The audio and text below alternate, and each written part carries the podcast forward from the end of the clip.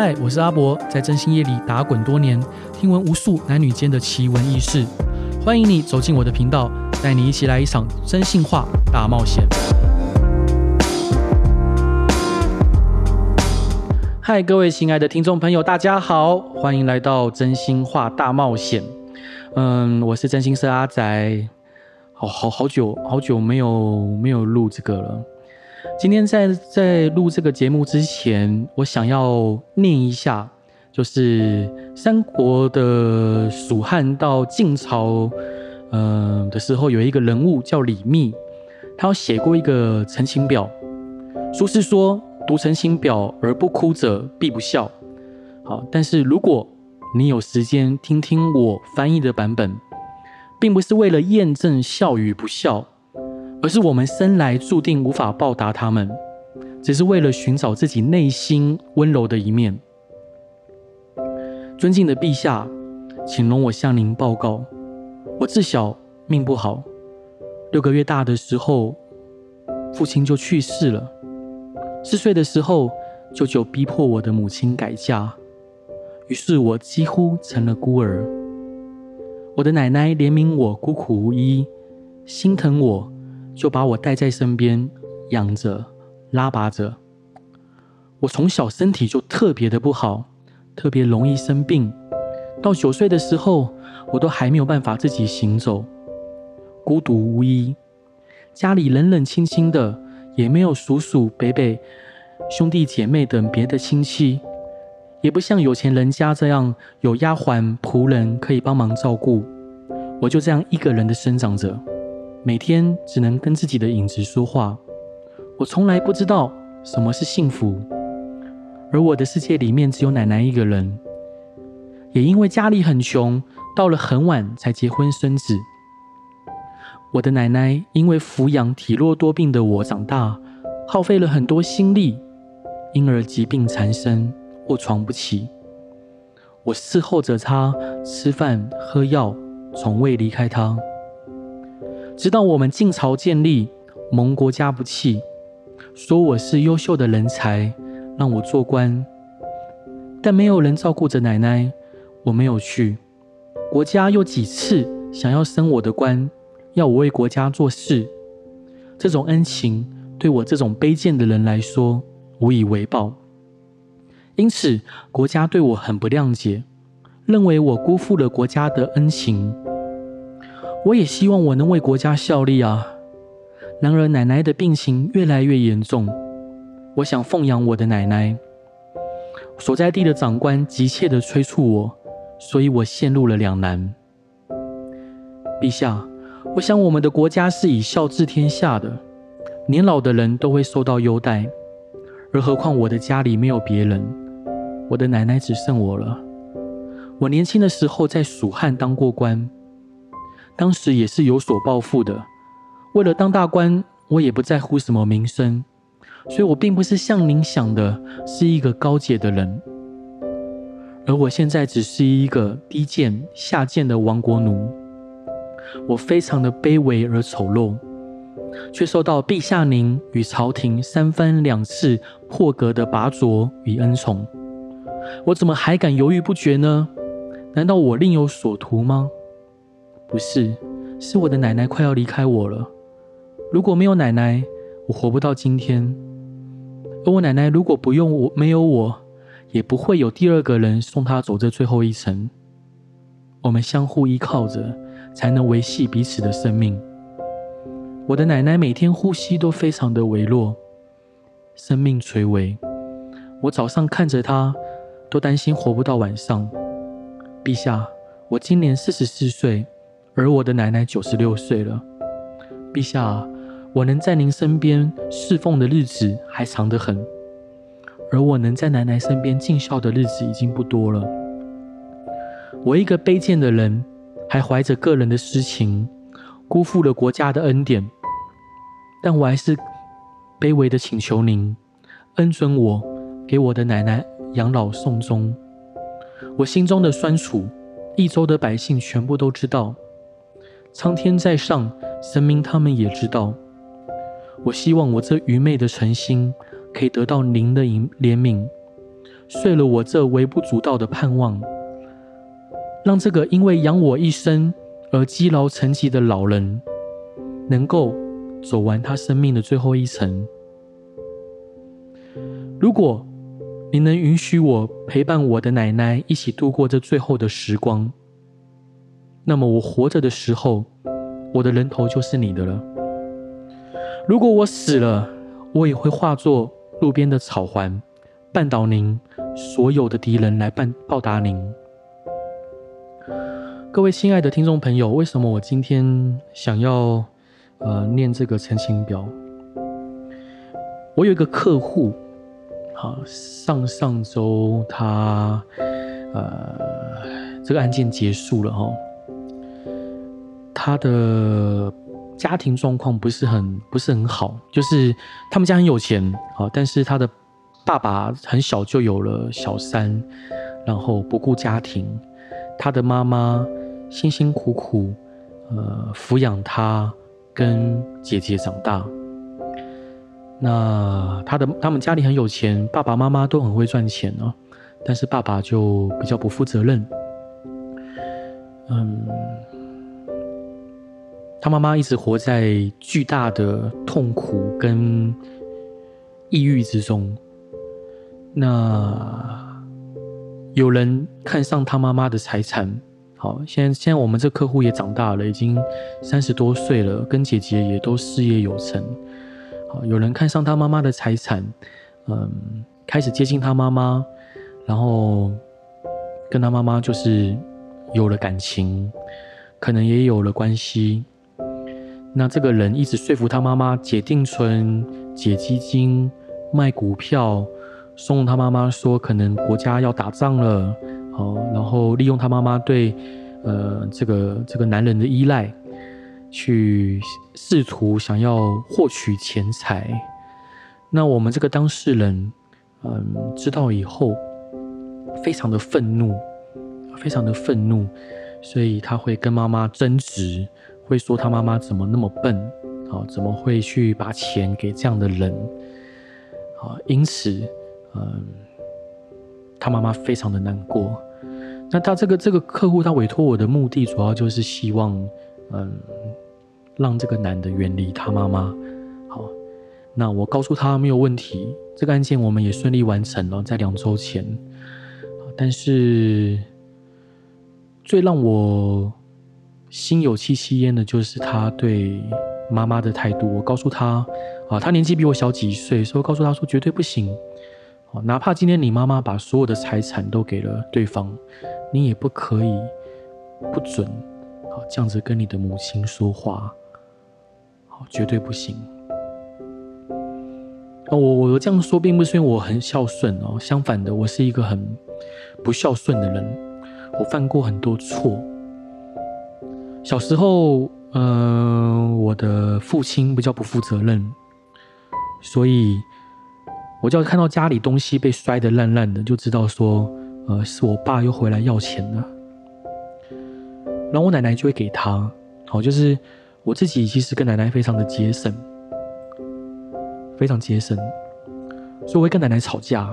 我会觉得不公平，为什么我们生活过得那么苦，然后你却把房子抵押，然后几千几万的借给我的父亲，你的儿子。好，我奶奶把她辛辛苦苦盖的房子抵押给银行，然后换贷款贷了1000万给我爸做生意，然后每个月要还的是贷款，然后我爸车子1辆换1辆，女人1个换1个，然后常常去吃大餐。但我跟我奶奶就是最常吃的蔬菜就是后院种的地瓜叶，那吃的鸡肉就是后院养的土鸡哦。你看，你很难想象在城市里面还是过这样的生活。饭粒掉到地上，我奶奶都会舍不得，就把它捡起来。小时候我不懂事，就会顶撞奶奶，我非常的后悔。所以我想跟各位朋友报告，就是所有的人，我们生来注定无法报答父母 的恩情、哦、或者是抚养自己长大的人的恩情，无论如何都不能做出不孝的事情。其实 在我们这一行常常会看到很多父母帮小孩来委托的事情哦，譬如说要查媳妇啊，或像前几期有讲到就是怕女儿被渣男骗，然后委托我们摆脱渣男的委托。但不论如何哦，不论如何，虽然我爸爸比较不负责任哦，好，但我还是想跟各位讲，就是自从我奶奶过世之后，我每天都活在痛苦跟悔恨里面，即使已经过了这么多年。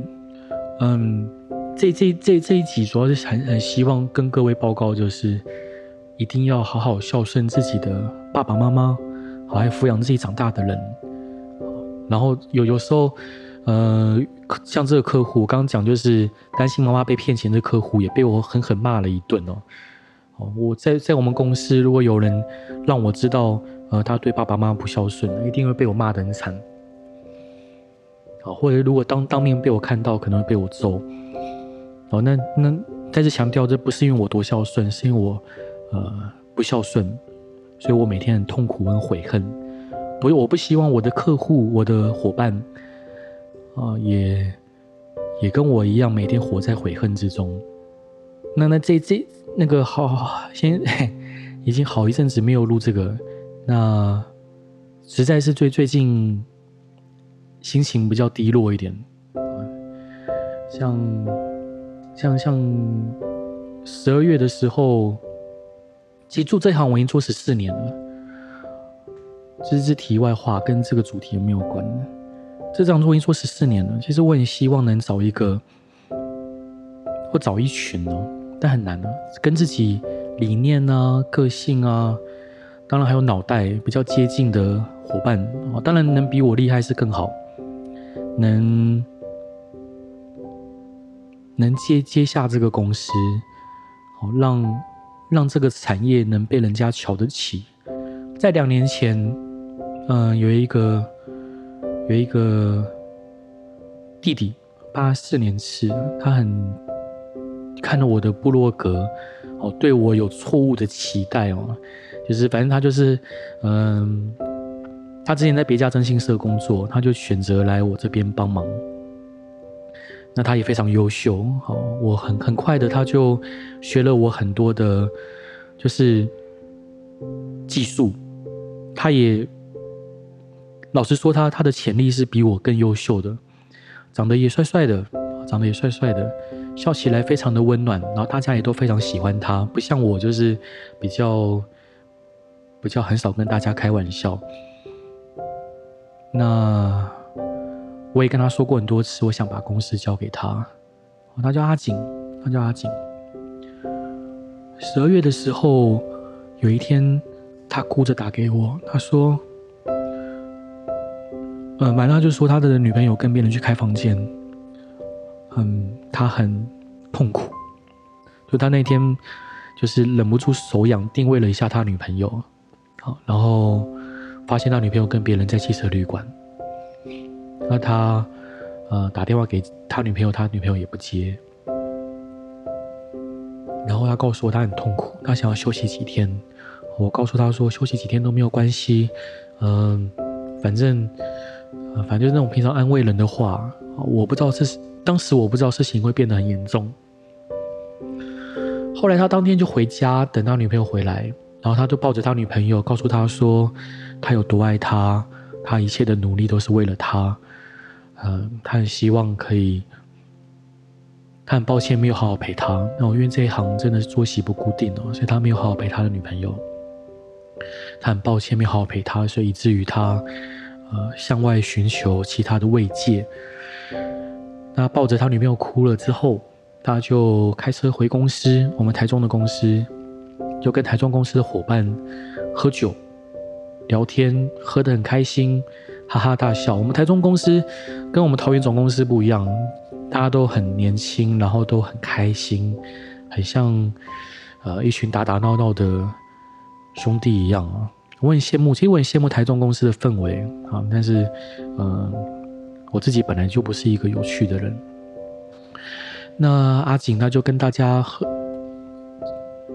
喝酒啊，开开心心的笑啊闹啊，然后到凌晨4点，他传讯息给我，他说他要多休息几天，好，然后说很谢谢我，谢谢我的帮忙啊、照顾啊什么的。当下那时候我还没睡，我就跟他讲说没事啊，我错了，我应该马上开车去台中陪他的。后来早上8点，他女朋友打给我，好就说阿景留了遗言，好请我帮忙一起找。那我就请我们公司全部能动的同事都去帮忙找。那我有算到他应该会回他南投的老家，南投埔里老家，他是南投埔里人啊，那是一个很棒的地方。那我就请我们的同仁全部往南投埔里移动。那警方定位其实很慢的，加上他要跑程序。当我们找到他的时候，就是11点半，我还记得。然后找到他的员工同仁就发了一个他照片给我，我一看照片就知道人已经走了，来不及了。好，但是他们可能不懂，他们还说阿景喘了一口气哦。我在想，如果我聪明一点呢，我应该可以更早找到他。好，但结果我还不够聪明，所以我慢了半小时。他走了以后，他的所有朋友都跟我说，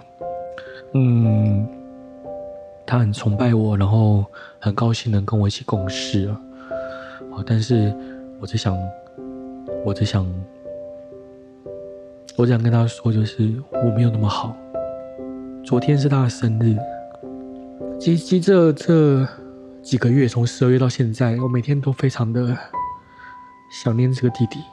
昨天是他生日，然后我开车去埔里，就祝他生日快乐。你可能也不能快乐啦，就去看他。然后每个月我会汇钱给他的妈妈跟妹妹，好，因为是他最放心不下的。虽然可能2月的时候，因为业绩不好，有一点。那时候还很自私，想说，是不是不要汇？好，但是想一想，觉得很自责，我怎么会有这个想法？好，他就像我自己弟弟一样，他的家人就是我的家人。那还有去看他爸爸，包个红包给他爸爸。讲到这个，我只想跟各位报告，就是最近的状况。其实公司状况越来越好，然后大家也越来越团结、自动自发。但越是这样子，我越想说，如果阿景在就好了。如果他在，或许今年、明年，最慢明年，我就可以把公司交给他，我就可以退休了。也不是说我赚多钱，是我本来就是一个很节省的人，我也没什么欲望。讲到这边，我只想跟各位报告，就是一定要珍惜你的人。我相信他女朋友也是个好人啊，人不坏啊。他女朋友一定没有想到说事情会变这样，他一定没有想说要这样的伤害他。然而当他做出了背叛的事情的时候，他没有想象事情会变那么严重。